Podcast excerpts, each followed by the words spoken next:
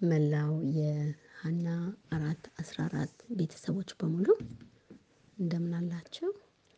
ዛሬ ደግሞ እንደገና እግዚአብሔር ቦታንና ጊዜ ሰጥቶን ጠቃሚ የሚሆነውን እጅግ አስፈላጊ የሆነውን ትምህርት ሊያስተምረን ፈቃዱ ስለሆነ እጅግ አድርገን እናመሰግነዋለን።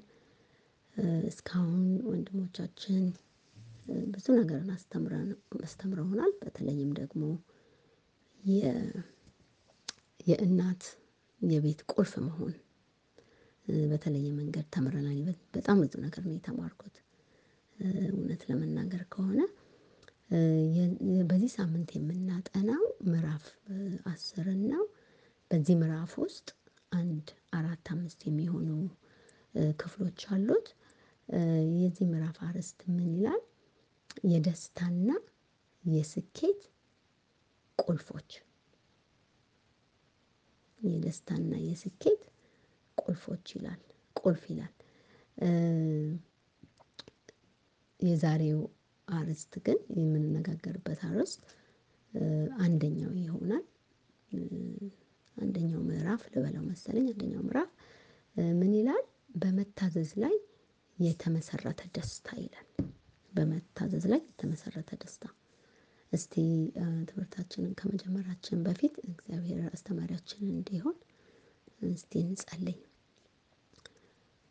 የዘላለም አምላክ የነገስታት ንጉስ የጌቶች ጌታ መላእክቶች ካለማቋረጥ የሚሰግዱልህ ምድርም ሰማይም የሚገዛልህ የኛ አባት የኛ አምላክ የኛ ወዳጅ ዛሬ ወደ አንተ ዝቅ ባለ መንፈስ ወደ ፊትህ እንቀርባለን። ዛሬ እኛ በፊትህ ይዘን የምንቀርበው መልካም ነገር አንድም የለንም። ጽድቃችንም የመርገም ጨርቅ ነው።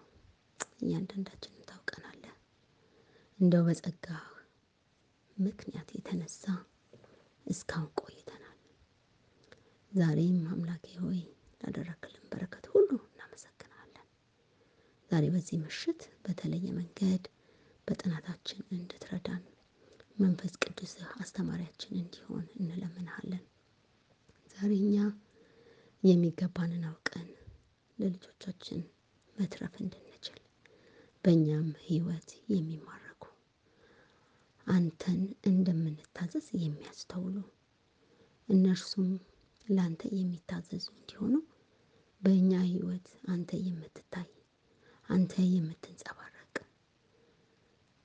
ወላጆች እንድንሆን የረዳህን አምላክ እናመሰግንሃለን በልጆች ስለባረከን። ዛሬም ደግሞ በድፍረት እንጋብዝሃለን በዚህ ጥናታችን አንተ አስተማሪያችን እንድትሆን እንድትገልጽልን አይናችን እንዲበራ የተጋረደው ነገር በሙሉ እንዲገለጥልን እንዲታየን እንድትረዳን እንለምንሃለን እናመሰግንሃለን። ዛሬ በፊትህ ስንቀርብ ስለ ስምህ ብለህ ስማን በኢየሱስ ስም አሜን። በአንደኛው ክፍል በመታዘዝ ላይ የተመሰረተ ደስታ በሚለው ክፍል ውስጥ የምንማረው አርስቱ እንደሚለው በመታዘዝ የሚገኝ ደስታ ይልና በመግቢያው ላይ እንዲህ ይላል። እናትና አባቶች እንዲሁም መምህራን በትምህርት ቤታችን ውስጥ የመታዘዝን ትምህርት ከፍተኛ ክፍል ወደ ወይም ከፍተኛ ክፍል ወይም ቅድሚያ በመስጠት ልጆችን ማስተማር እንዳለባቸው ማስታወስ ይኖርባቸዋል። ግን ይህ ትምህርት ብዙ ቦታ ተሰጥቶት አናይም ይላል። ልክ ነው። ትምህርት የትምህርት ቤታችን ሲል የአድቬንቲስትን ትምህርት ቤት ይመስለኛል። ግን እስካሁን ከወንድሞቻችንም እንደተማርነው እንዳስተማሩን ትምህርት የሚጀመረው ከቤት ከእኛው ከወላጆች እንደሆነው ነው የተማርነው እና ልጆቻችን መታዘዝን ሲያውቁ ደስተኞች እንደሚሆኑና በዚህ ክፍል ውስጥ እንማራለን። እና ዝቅ ብለን ደግሞ ስናነብ ምን ይላል? ልጆች በትክክለኛ ስነ ስርዓት ከተማሩ ከተማሩ ስርዓት ሳይማሩ ካደጉት በራሳቸው በዘፈቃድ ካደጉ ልጆች በበለጠ እጅግ ደስተኛ ይሆናሉ ይላል እና በተቻለ መጠን በመትጋት ከልጅነታቸው ጀምሮ ስርዓትን እየተማሩ ካደጉ ወደ መከራም ወደ ችግርም እንደማይገቡ በዚህ ትምህርት እንማራለን። በስርዓት ሲያድጉ ወላጆቻቸውንም የሚያከብሩ እግዚአብሔርንም የሚያስከብሩ ለህብረተሰብም ለህብረተሰብም አብረው ለሚኖሩት ሰዎች የሚጠቅሙ ልጆችም እንደሚሆኑ እንማራለን። በደሞ ዝቅ ብሎ ምን ይላል? ልጆች በራሳቸው ተነሳሽነት መታዘዝ ሲቀጥሉ ደስታቸው የበዛ መሆን በመሆን በተጨማሪም እግዚአብሔርን የሚያከብሩና ህብረተሰቡንም የሚጠቅሙ ይሆናሉ። በተጨማሪም ይላል ይሄን እንድናይ የፈለኩት ነገር በተጨማሪም ልጆች መታዘዝ ፍጹም የሆነ ነጻነት እንዲሆኑ ሊማሩ ይገባቸዋል ይላል። እንዲሁም ክርስቲያኖች የእግዚአብሔርን ህግ መጠበቅ ፍጹም ነጻነታቸው እንደሆነ ሊያስተውሉ ይገባል ይላል። እኔ እንደገባኝ ከሆነ እዚህ ላይ ልጆቻችንን በፍቅር እንጂ በጉልበት በማስገደድ ወይም በመማታት ስርዓትን እንዲጠብቁ ማድረግ አንችልም። እኛም እንዲሁ ትምህርቱም እንደሚገልጸው እግዚአብሔርን በፍቅር ነው አይደል የምናመልከው በነጻነት አስገድዶን አይደለም የምናመልከው እና እንደዚሁም እነሱም በፍቅር እንዲታዘዙ በጣም መጸለይ ያስፈልገናል። እና ሲወዱን ምንም ነገር ብናዛቸው ወዲያው ነው የሚያደርጉት እና በተቻለ መጠን ከልጅነታቸው ጀምሮ ሪሌሽንሺፓችን በጣም የጠበቀ በፍቅር በፍቅር የተመሰረተ እንዲሆን በጣም መጣር አለብን። መጸለይም አለብን እና እግዚአብሔር እንደዚህ አይነት relationship እንዲኖረን ያደርገናል። እና እኛም እግዚአብሔርን በነጻነት እንደምናመልከው ሁሉ እነርሱም በነጻነት መታዘዝ እንዳለባቸው ማስተማር እንዳለብን እንማራለን። ይህ ትምህርት ያስተምረናል እውነት ለመናገር በግልጽ ነው የሚያስተምረው። በግድ ይዘን በዱላም ልናስተምራቸው ብንሞክር እኛ ዞር ስንል ያንን የተከለከሉትን ነገር ማድረጋቸው ማድረጋቸው አይቀርም እኛ ዞር ስንል ያደርጉታል ሮጠው የሚሄዱት ወደዛ ነው። እና ኢየሱስ እንዳለው ብትወዱኝ ትዕዛዜን ጠብቁ ይላል። ስንወድ ፍቅር ሲኖር ያንን ሰው ስንወደው ብዙ ነገር ለማድረግ እንሞክራለን ልንታዘዝም እንሞክራለን እና ልጆቹም እንደዛ ናቸው። ፍቅር በፍቅር ሲታዘዙ ነው የሚሰሙትም የሚማሩት የሚማሩትም እልክም አይዛቸውም እና በዚህ ላይ በነጻነት ፍጹም የሆነ ነጻነት እንዲሆኑ መማር ይገባቸዋል ይላል እና ይሄንንም ነጻነታቸው እንደሆነም ማስተማር ይገባናል ማለት ነው። እኛም ደግሞ ወላጆች በእግዚአብሔር ስርዓት በመሄድ በየቀኑ በጸሎት በመትጋት የኛ ኑሮ ኢየሱስን የሚያሳይ በእኛ በአካሄዳችን እሱን የምን የምናንፀባርቅ የእርሱ ፍቅር የሚታይብን የእሱ ፍቅር ሲገባን ለሱ መታዘዝ ግድ ይለናል ሳንወድ በግዳችን በውስጣችን ያለው ፍቅር የእሱ ሀይል ራሱ እንድንታዘዝ ያደርገንና ለልጆቻችንም መትረፍ እንችላለን እና አስቸጋሪ ነው የማንኖርበትን ኑሮ ከእነርሱ መጠበቅ በጣም አስቸጋሪ ነው። ስለዚህ እኛ ኢየሱስ ያደረገልንን ውለታ ስናስብ ፍቅሩ ግድ ሲለን ምንም ወደኋላም አንልም ለመታዘዝ ትዕዛዙም ይቀላል። እና እግዚአብሔር እንዲረዳን መጸለይ ግድ ነው በጣም መንበርከክ ያስፈልገናል። አንድ ጊዜ ከትንቢት መጽሐፍ ያነበብኩት አሁን የት ቦታ እንዳለ ማግኘት አቃተኝ እንጂ እንደዚህ የሚል ሀሳብ አለው። ኢየሱስ በምድር ላይ ሲኖር ስላደረገው ስቃይ ከሰማንና የምናውቅ ከሆነ እንዴት ለመታዘዝ እሱን ለመታዘዝ ይቸግረናል ይላል። እና ፍቅሩ ግድ ካልን ፍቅሩ ግድ ሲለን ልንታዘዝ እንችላለን እኛ ደግሞ ስንታዘዝ ልጆቻችንም በእኛ ዱካ ተከትለው መሄድ ይችላሉ። እኛ በኢየሱስ ዱካ ስንከተል እነሱም በእኛም ዱካ በኢየሱስም ዱካ ይከተላሉ። እና ምን ይላል ደግሞ እንደገና ዝቅ ብለን ስናነብ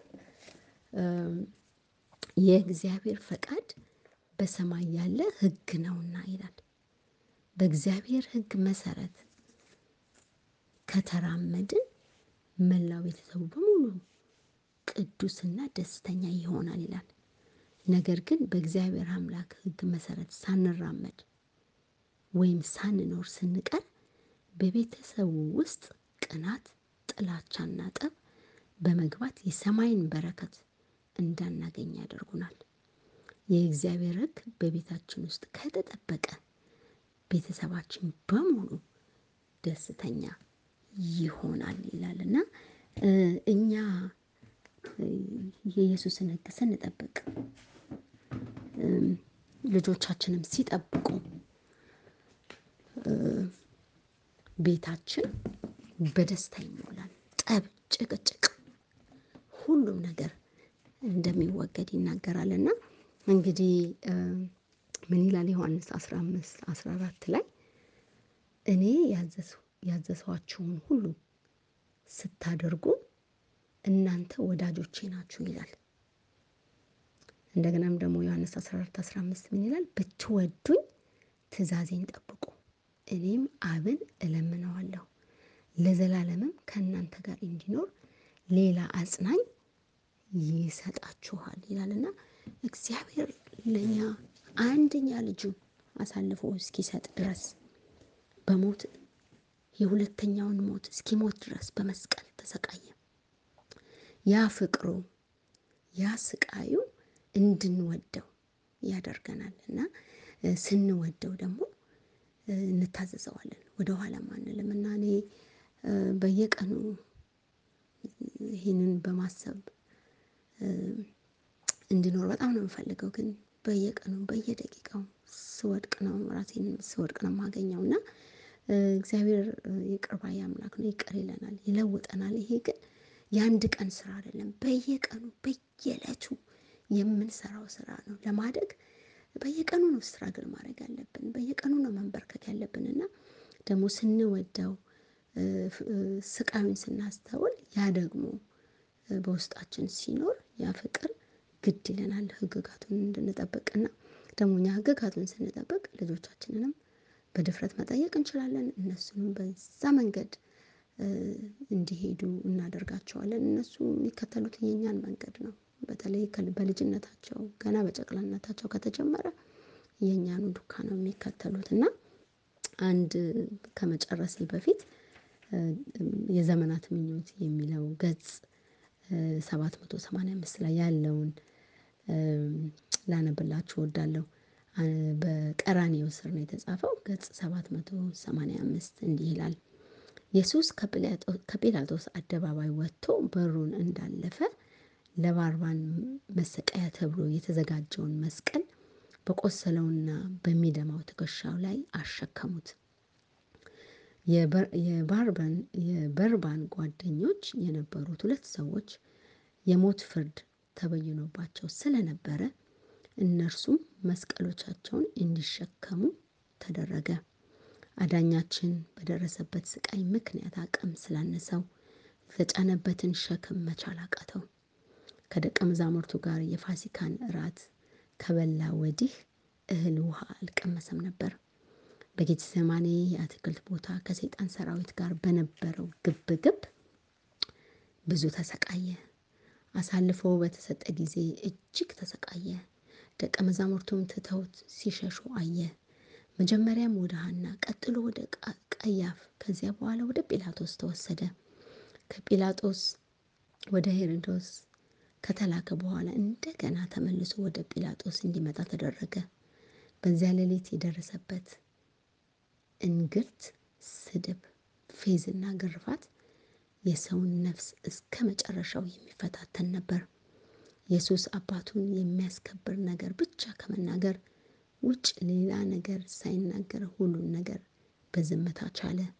የደረሰበትን አሳፋሪና የሐሰት ምርመራ ሁሉ በክብርና በቁርጠኝነት ተቋቋመ። ነገር ግን ከሁለተኛው ግርፋት በኋላ መስቀሉን ባሸከሙት ጊዜ ሰብአዊነቱ በሰብአዊነት መቋቋም ተሳነው። ሰውነቱ ዝሎ መስቀሉን እንደተሸከመ ወደቀ ይላል። እና ይቀጥላል መጽሐፉ ውብ የሆነ መጽሐፍ ነው። እና ይሄንን ያነበብኩበት ምክንያት ይህንን ሁሉ ይህንን መከራውን በማሰብ በቀላሉ እንድንታዘዘው በቀላሉ እንድንወደው በቀላሉ እሱ የሰጠንን ፍቅር እንደሱ መመለስ ባንችልም በትንሿ እንኳን ታማኝ ታማኝ ሆነን እንድንገኝ እግዚአብሔር እንዲረዳን ጸሎታችን ነው። የዛሬው የክፍል አንድ ትምህርታችንን እዚህ ላይ እጨርሳለሁ።